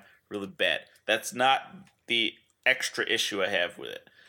My personal issue on top of all this is that they spend a lot of time on it. Like they spend a lot of time talking about how like she's a woman and she shouldn't be going on like trips with guys and like she doesn't and how she doesn't know. you Well, know? I mean, they I take think a the lot of time doesn't to explain all this. the stuff. doesn't know part had more to do with her being isolated from humanity. I felt. Um, it was a weird contrast though between like casual sexism and like fairly noble chival- chivalry. Yeah, it's it's a it's a heady sort of soup there. Um, It's certainly I just of another era. Um, it took me by surprise. And we reference, so we've made a lot of reference, especially to one scene where um, well, the lieutenant starts making out with her behind a tree. I didn't. That didn't sit well with me. Uh, Yeah, yeah, it's kinda felt so gross. because he's like taking advantage of her because he's like kissing he, to trick her into giving him a kiss. Uh, he's like, it's a class, it's a traditional activity. It gets the blood flowing. It gets your body moving. It's just great. All get some aerobics Whole going. body it's a great stimulation. time. And she, And, And she's, she's not like, sh- saying no, but She she's just, uh, doesn't know what it means. And then he fucking just like yeah, he goes in for the kiss and he just like grabs her, he bear hugs her. I'm like, no. And then she's still like, I don't get it. Yeah. He's like, wait, let me try again. You obviously aren't understanding where this is. She's going. not It's- moved it's by it. really Put your scummy. hands on me. she's not moved by it, And I'm like, uh, but she is moved by being dressed down by the commander. Yeah.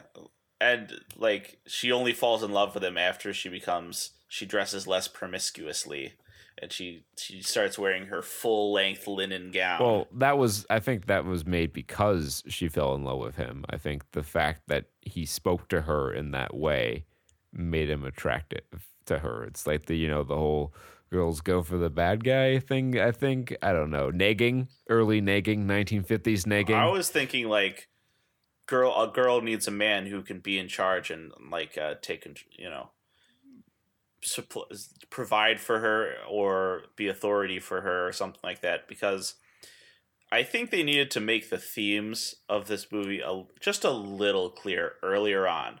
The, the themes are very well exposed during the last about 10 minutes where um, you know Morbius's character flaw is that he was controlling he you know he wanted everything done his way. And once his daughter was no longer his to control he, you know she's given up her own soul to to JJ Adams um, he must turn on it because he he no long it's no longer his. It's no longer under his domain. And I th- I would have liked to see that characterization a little earlier on. Um, um, well, I mean, I it became kind of obvious to me, at least, that he had a role in this, and that the reason the events happened the way that they did was because it wasn't what he wanted. Like as soon as they're like, you know, it started shortly after the crew voted to return to Earth. I'm like, okay, so he like killed his crew somehow. okay. Um, I don't Yeah. know. Uh, That se- it seemed obvious to me. I I didn't quite make that connection. Um, but I did agree that like it was definitely him that did it. That was that was really fucking obvious when he's like, uh, everything's fine here, don't come down. it's it's it's actually uh, when we get to a certain point in Mass Effect 2, it kind of reminded me of a loyalty mission there where a certain character's father had been missing and presumed dead for a long time and then you go to find him on the planet and he's not quite in need of rescue in the way that you imagined. Um, yeah. I there also it also has the lovely so this movie also has the lovely's fifties quirk of um they really I didn't like it at the time. For when I was watching this movie, I was I was getting a little annoyed by the pace. I I knew what I was getting into, but it was like, all right, I gotcha, I got it. Okay, cool. Let's move on.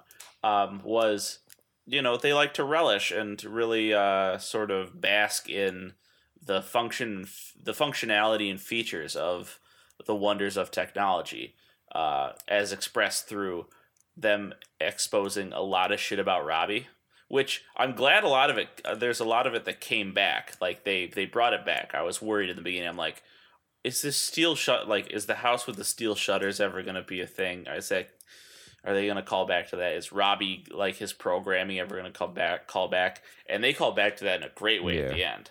Love loved that. Um, yeah. So I I guess when looking back on it, it did pay off.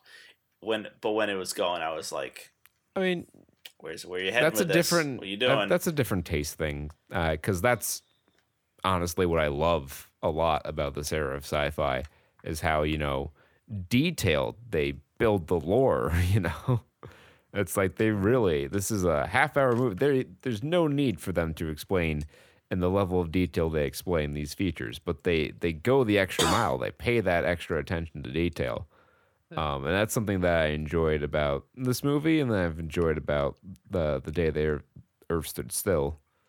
Um, but that movie kind of had it had different themes and stuff, but for sure. similar I think similar uh, dialogue heavy pacing. Hmm Um, I think this would be worth a reboot, or at least a try. I If worry. you gave it to a competent Yeah. studio. I, I just I worry because I could see.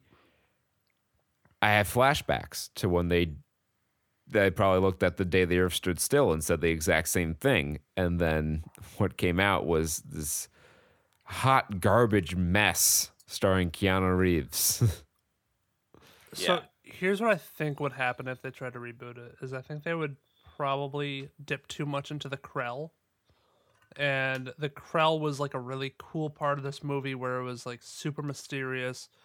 You know, this ancient race of of uh super intelligent aliens that died off and which is kind of a sci-fi it became a sci-fi trope because when i was watching this movie i'm like oh Yeah. so they're like the protheans in mass effect right.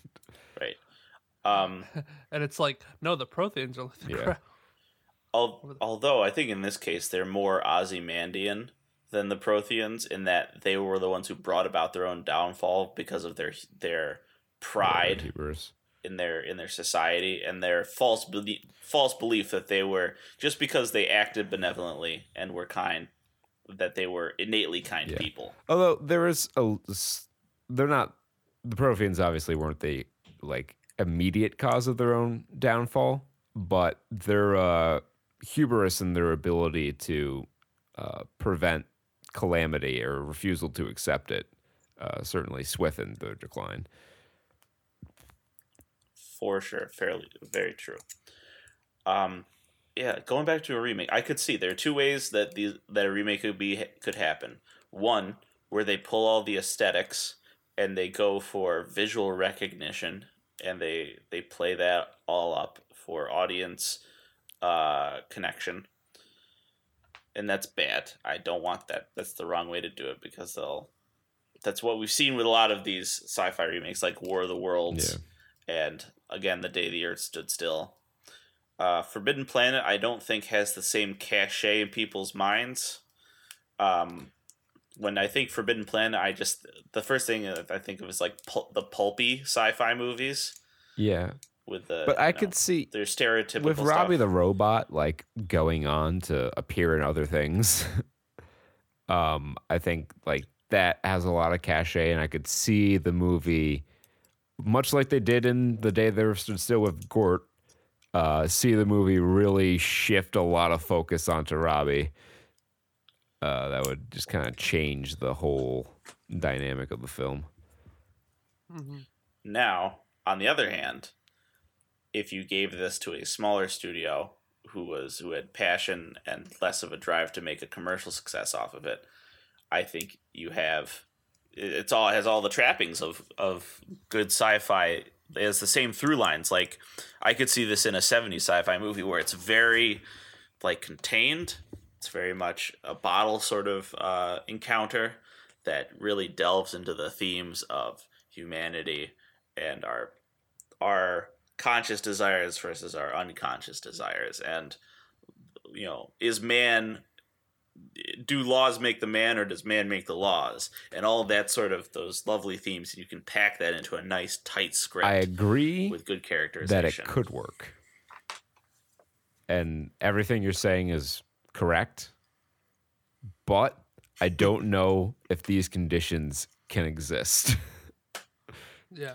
that's and that's the that's the crux of it like the i would not want this remade unless they could uh, approach it with Yeah, it- care and res- actual fucking respect for the source material Yeah, it's it's all about respect and not overplaying certain things, and you know, keeping the spaceship a, a flying saucer, which was a cool kind of reference, I guess, because it's like now humans are the ones invading instead of the other way around, how we usually see it, yeah. Mm-hmm. and like keeping the robot the same type of robot, not having it be like some android thing or something, but have it be have a, like a glass dome and lasers and bubble legs, and shit like that.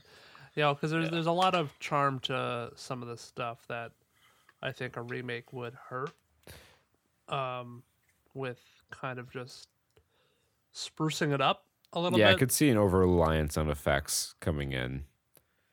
Yeah, and and I think if if if they were to over rely on the effects like explosions and having the I'm thinking of the monster scene Yeah. like having that just be It's gonna look like the predator, like mess. shimmering sort of thing. yeah, and have it have it to the point where it would look uh, cheesy and and almost comical to an extent uh, of of what it looks like, but.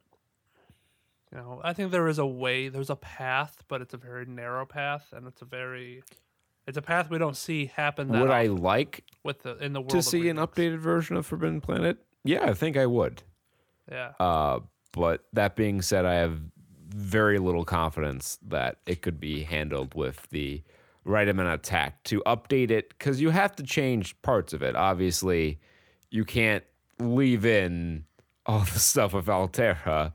That would Oh yeah, of course. well you could in a way I no think about it. think about a woke a woke Disney or like a woke uh, production company really playing up the mansplaining aspect and like, but then having her try and subvert it and be like a strong, a strong female You- Oh, character, yeah, you could. Yeah. Well, right? And then just having it fall flat on its face because they're just doing it for for meaningless points. Yeah, like I mean, it's not a good outcome if you leave it in there, because either you do it in a way that's distasteful, or you try to overcorrect and it comes out, you know, arguably just as bad. Um, Who was the one? Who was the one who tried to kiss? All who, who did kiss that was the lieutenant, Okay. I believe. Lieutenant? So it wasn't like the main character. Did she end up, did she end up Yes. with that guy or no? Uh, he ended up with the main guy, and they make weird ass jokes about like uh, everyone's hang out with her, but you're the one who gets her, eh, Captain? Command has its benefits, eh? Benefits of rank. God. I so see weird. ya. You're like- gonna bend her over that tree trunk. I, I can see to Zap Bra- Let's get some puss. Zapp Brannigan yeah, in this. that, I was doing movie. Yeah. that's my if I can't see it, it can't hurt me. These are the ineffable rules of peekaboo. yeah, I was doing my bad Zapp Brannigan there. if I don't see it, it can't see me. That's what my mother taught me. yes, exactly. exactly. Kiff, go fetch the whiskey robot. I'm thirsty. I thirst for it. Uh, yeah, I'm. You know what? I'd be shocked if I went through the entire catalog of um, Futurama episodes and did not find a Forbidden Planet inspired episode with some of those jokes in it. I'd be disappointed, That really, be if I didn't. yeah, that would be really tight. I'd like to see that. If Borderlands 2 looked can have a the, uh, gun referencing Argo Man. The Futurama can have a episode referencing this. Yes, Jake. the um the the did you know stuff uh like the different trivia things Uh huh. that it only had that it was uh, uh simpsons referenced it it only had Oh, so there was only a simpsons Same people made Futurama, so perhaps it was just more subtle. Um, and uh, the last, the one other piece of legacy is, of course, Star Trek. This is this, like we said, it's a large Star Trek episode in which the spaceship runs across a problem down to a planet, investigate with a guy, have a moral story about science, and a little adventure. Some guy, some of the crew dies, and then they make it out of there with a lesson learned and knowledge Yeah. gained, but some knowledge also lost. It's kind of funny that uh, th- this was arguably a better approach than many of the actual Star Trek movies took to making a Star Trek style movie. Yeah. Yeah, so this was a uh, thanks for the suggestion. Uh, this was a a uh, fun piece of of history to look back on. Um, and uh, you know, if you have any suggestions, feel free to contact us. We're on Twitter at Studs Saturn, SaturnStuds at gmail.com, email address, all contact information, of course, available on our website, SaturnStuds.com. Uh, so if you have something you'd like us to take a look at, let us know. You have influence. Um, and we'll be back streaming tonight around 8 p.m. What we're going to do exactly, undecided. Uh, there's a new event in Borderlands 3. I was thinking maybe we could check that out. We could possibly do our uh, long batted about uh, redemption run of Shining Force 1 on the GBA. There's there's options in the air, uh, but we're gonna do something. We're gonna do a decently long game, and then after we finish that, we'll be into May, possibly June, and then we'll start Mass Effect Two, and then after that, we'll have more stuff to do. I'm sure. Hooray. Um, Yeah. but yeah, until such time as those things come out, be well, stay safe, continue to practice good hygiene and good health, um, and uh, soon. I think we're we're close to coming out the starting to come out the other side of this. I think so. Yay! I like stuff to come out the other side of me, which means I have to use the bathroom. Excuse me. Yes, I would like to. use Alrighty then. Until next time, be On that. On that and on that be well, bombshell. stay safe, party like it's 1995, folks. Peace. Bye bye. Poop jokes.